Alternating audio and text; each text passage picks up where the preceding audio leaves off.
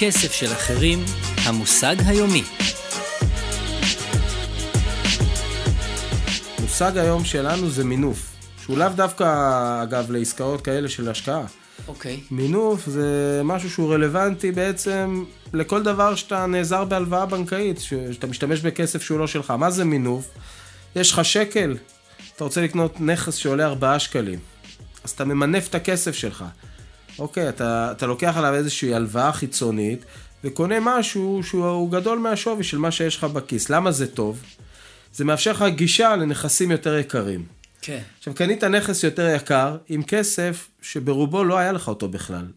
אם הערך של הנכס הזה עולה, אז התשואה שלך היא לא רק על השווי של הנכס, התשואה שלך על ההון העצמי החלקי ששמת בהתחלה, היא הרבה יותר משמעותית. כן. זה מובן? כן. אוקיי, הייתי רוצה לתת שוב, דוגמה תן מספר... דוגמאות. הייתי רוצה לתת דוגמה מספרית, אני אלתר מהראש, ו... סומך אה, עליך. סמוך עליי, יופי, אני שמח שאתה סומך עליי, שמישהו פה לפחות סומך עליי בחדר. אה, אז ככה, נגיד קניתי בית במיליון שקלים. יש לי 300 אלף שקלים, ולקחתי 700 אלף שקל משכנתה. עד כאן סביר. עד כאן. הבית הזה עלה בשלוש שנים בעשרה אחוז, בשווי שלו. הוא שווה היום מיליון מאה. כן. אני מוכר אותו. ונותרה לי משכנתה אחרי אותם שלוש שנים, שילמתי משכנתה, הקרן ירדה, נשאר לי 370, 270, סליחה, לקחתי משכנתה של 700, 700. נשאר לי 650 אלף שקל משכנתה. כן.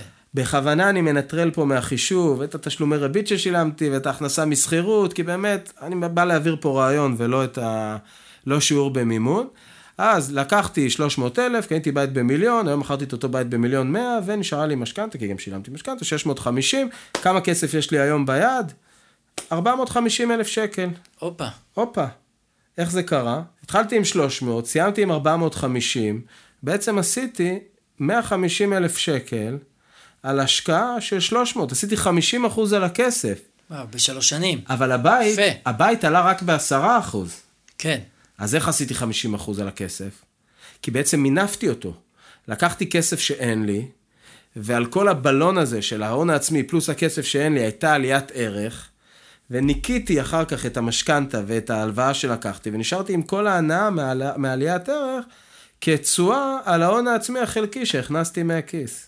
מדהים, עכשיו אפשר זה מההתחלה. נקרא תשואה על ההון העצמי. עכשיו אפשר לקחת את 450 ולעשות אותו דבר מההתחלה. ממש ככה. כסף של אחרים. במשכנתה, מימון וכל מה שביניהם. הפודקאסט של אבירם טננבאום.